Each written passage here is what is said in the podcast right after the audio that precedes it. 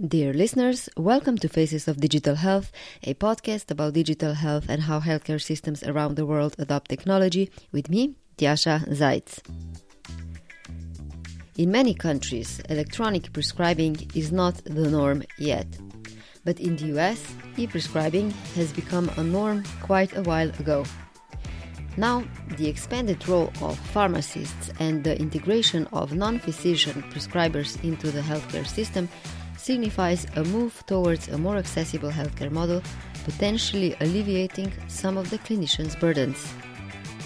SureScripts is the national provider of the e prescribing infrastructure in the US. And in this short discussion, I spoke with Dr. Lynne Nowak, Chief Data and Analytics Officer, and Melanie Marcus, Chief Marketing and Customer Experience Officer at SureScripts. We discussed the importance of e prescribing on a national level in the US, the changing role of pharmacists, and how exactly can it facilitate the redistribution of healthcare provision burdens. Enjoy the show, and if you haven't yet, make sure to subscribe to the podcast wherever you get your episodes, and also check out our newsletter. You can find it at fodh.substack.com. That's fodh.substack.com. It's published on a monthly basis and offers an in depth explanation of a specific topic. Now let's dive in.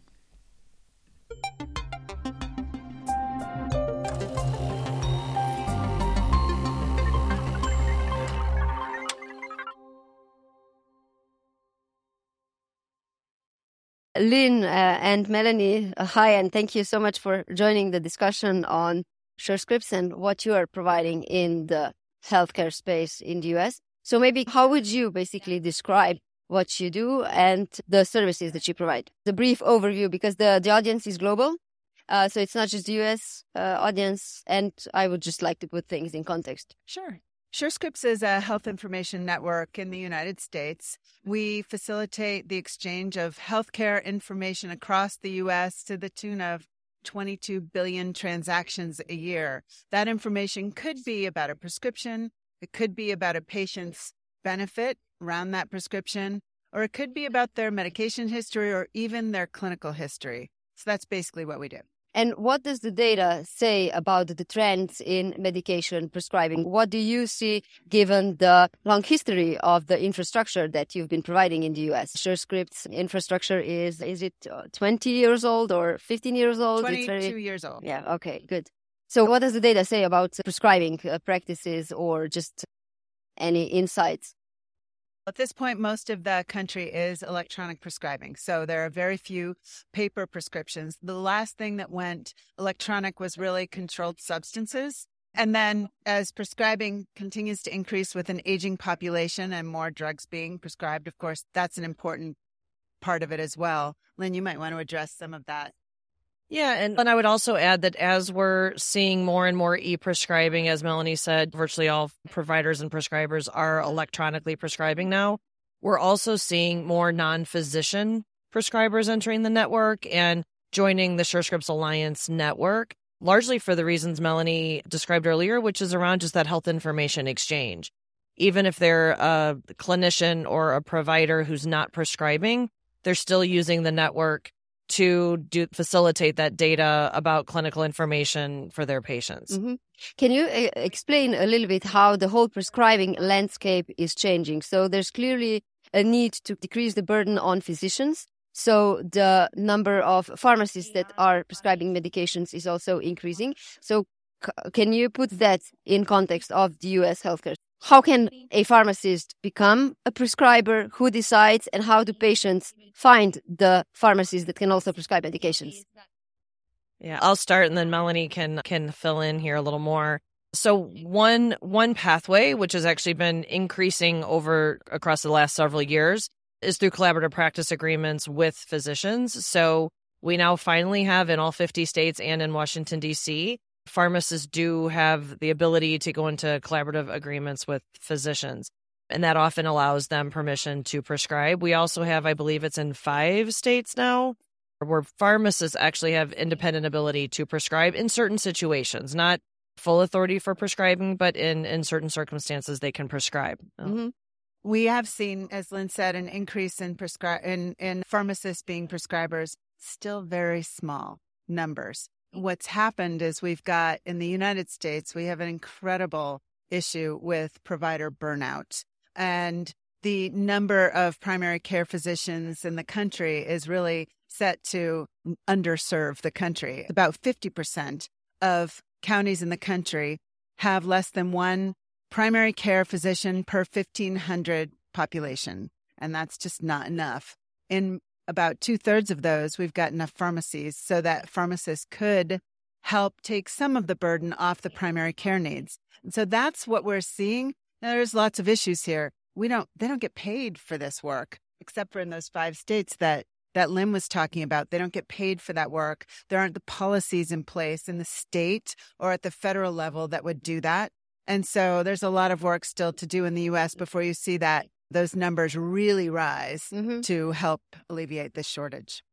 Yeah. And I would add that there's just a tremendous opportunity for us to help fill the healthcare, the care provider shortage with expansion of that care team. So whether it's pharmacists or other nurse practitioners or other non physicians as an expansion of the care team, not as, as, a replacement to physicians. I'm a physician myself. I'm a primary care physician. I have trained in internal medicine. I practiced for many years.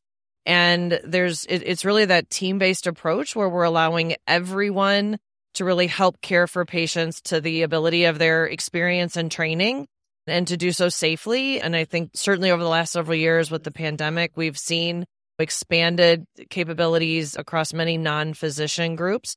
And it's been able to really help deliver access to patients who otherwise would not have had it. Mm-hmm. You mentioned earlier that there's still a very small proportion of pharmacies that basically do prescribing. So, can you maybe talk a bit more about who's driving that change towards more pharmacists uh, prescribing? And also, what do pharmacists think about that? Because it's a huge shift also in the way they deliver care. So, it's not just the workflows, as you said, the whole policy, the payment models. How is change progressing from that perspective? I can give a start here. As we said, there are about five states in the country that have really started to enable this, and it's driven at the state level at this point. States actually have to have the legislation in place that allow a pharmacist to prescribe. But we also did a survey in this area, and we found that of both prescribers, like physician prescribers, and pharmacists, and we found that both actually are concerned about the shortage in primary care and very supportive of team based care to help support that.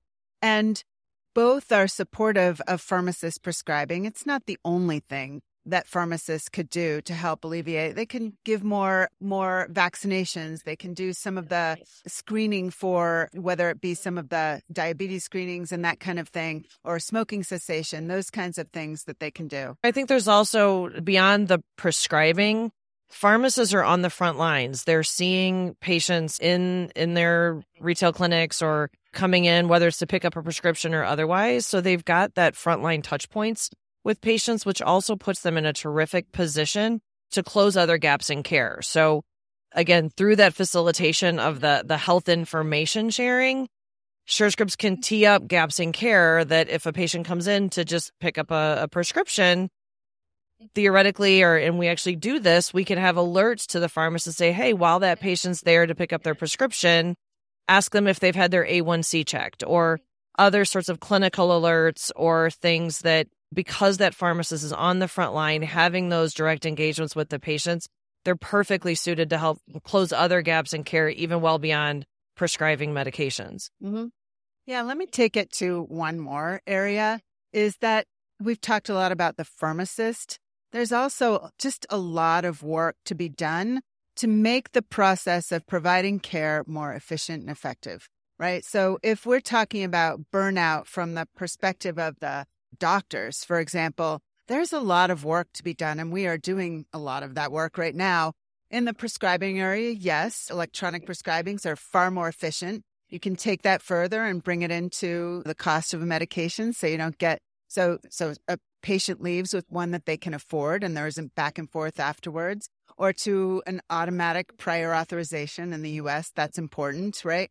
To the again the clinical information exchange if it's just there you don't have the faxes and phone calls that go back and forth between all of the providers in the ecosystem here in the US that causes incredible burnout it's a lot of administrative work that's happening on the backs of our clinicians across the country that really can be automated um, since you basically mentioned the whole support around information that needs to be in place in order for this to work. Can you talk a little bit more about how the information uh, workflows are done in the states that are already doing this? So basically what I'm asking is other countries like UK are also thinking how can they transfer more work or just more care into the pharmacies because they're in the communities, they're closer to the patients. But how do you then feed back the information of what happens in the pharmacy back to the clinician and also, does this mean that basically the IT systems in the pharmacies need to be updated so the pharmacists have the prescribing ability that the doctors have? Yeah, I think you've just given a beautiful description of why we think the SureScripts Alliance network is so powerful. It's because our health information sharing spans across all of those stakeholders you mentioned. The SureScripts network connects virtually every physician, pharmacy, and payer or pharmacy benefit manager in the United States. All of that information is connected, is being shared across the SureScripts network today, whether it's a physician prescribing or a pharmacist dispensing or maybe prescribing. They're able to connect in to the payer source to check how much is that medication going to be for the patient? Is it covered? Is it on their formulary? Does it have a copay? How much is that copay? Is there a lower cost alternative possibly available? All of that information is available to the physician at the point of prescribing. That also then gets shared with the patient when they go to pick up their prescription at the pharmacy because the pharmacist can see that.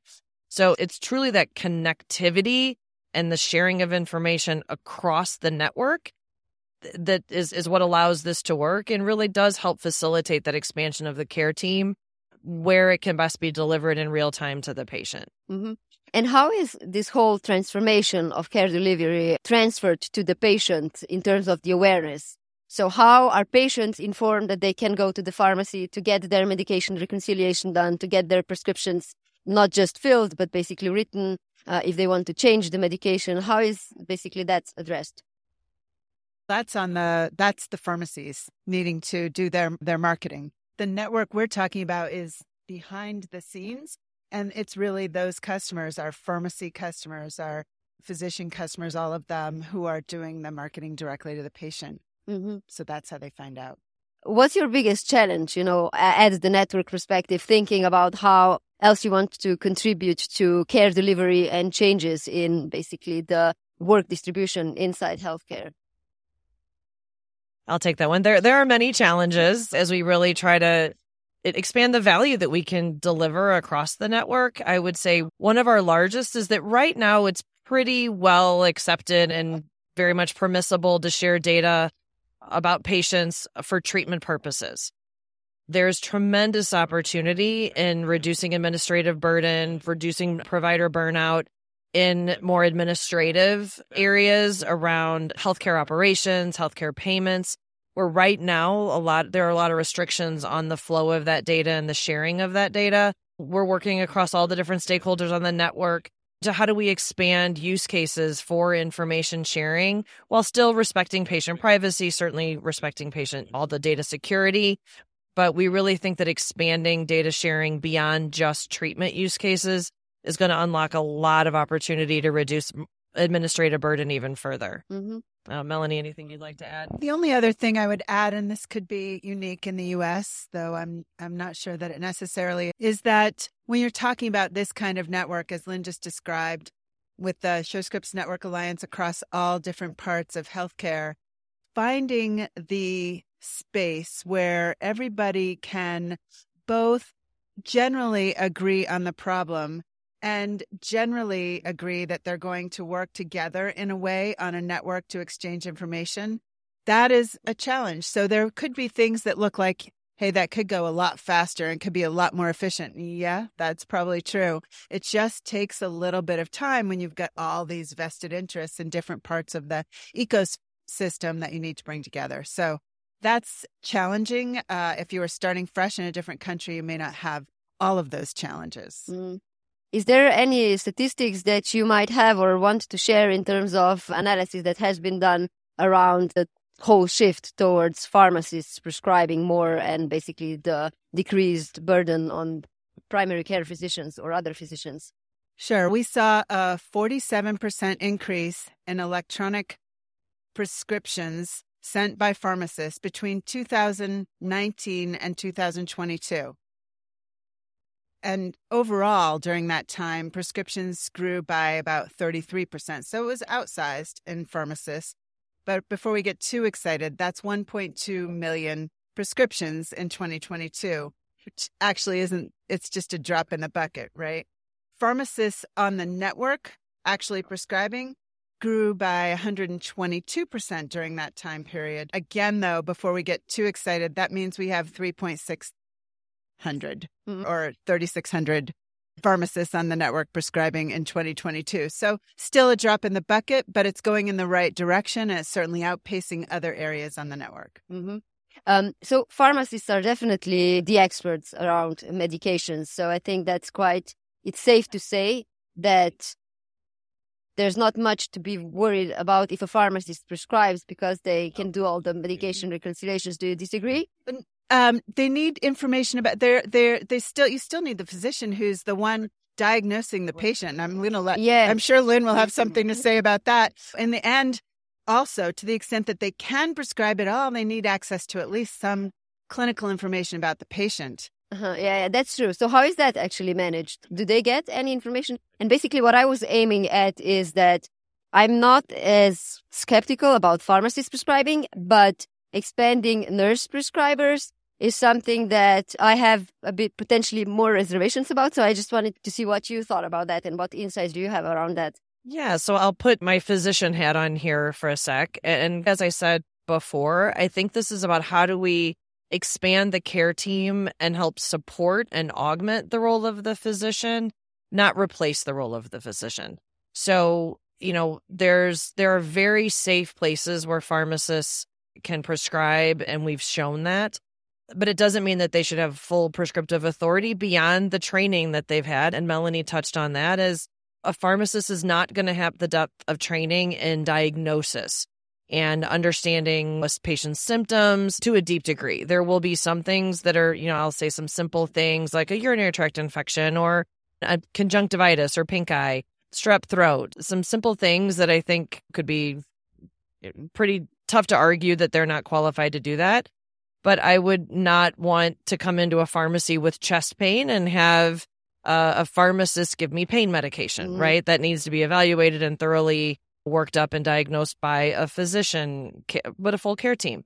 Uh, again, I think it's really about enabling all of the clinicians across the healthcare spectrum to deliver care to the extent that they've been trained and have experience to do, whether it's a nurse or a pharmacist or a physician assistant it, it's not just about pharmacists. There, there are very highly trained nurses out there with degrees and training and experience that they can absolutely safely prescribe. Mm. That's where the laws and the scope of practice rules and regulations come into play at the state level. Mm. Is there anything else that you would like to add around this topic that we haven't covered? So, the one thing we haven't talked about is the patient, right? In the end, this is all about getting the patient in some case on the right care, whether it's a medication or other type of care, getting them the right diagnosis at the right time with the right medication at the right time and right place and keeping them on that medication. And whoever it is that is providing the care, they need access, right? We need in America access is an issue right now with the shortages and especially in more rural communities, we need access to the right people and we need the processes once we've gotten access to be smooth and quick so that you can get on the right medication at the right cost without much delay. You've been listening to Faces of Digital Health, a proud member of the Health Podcast Network.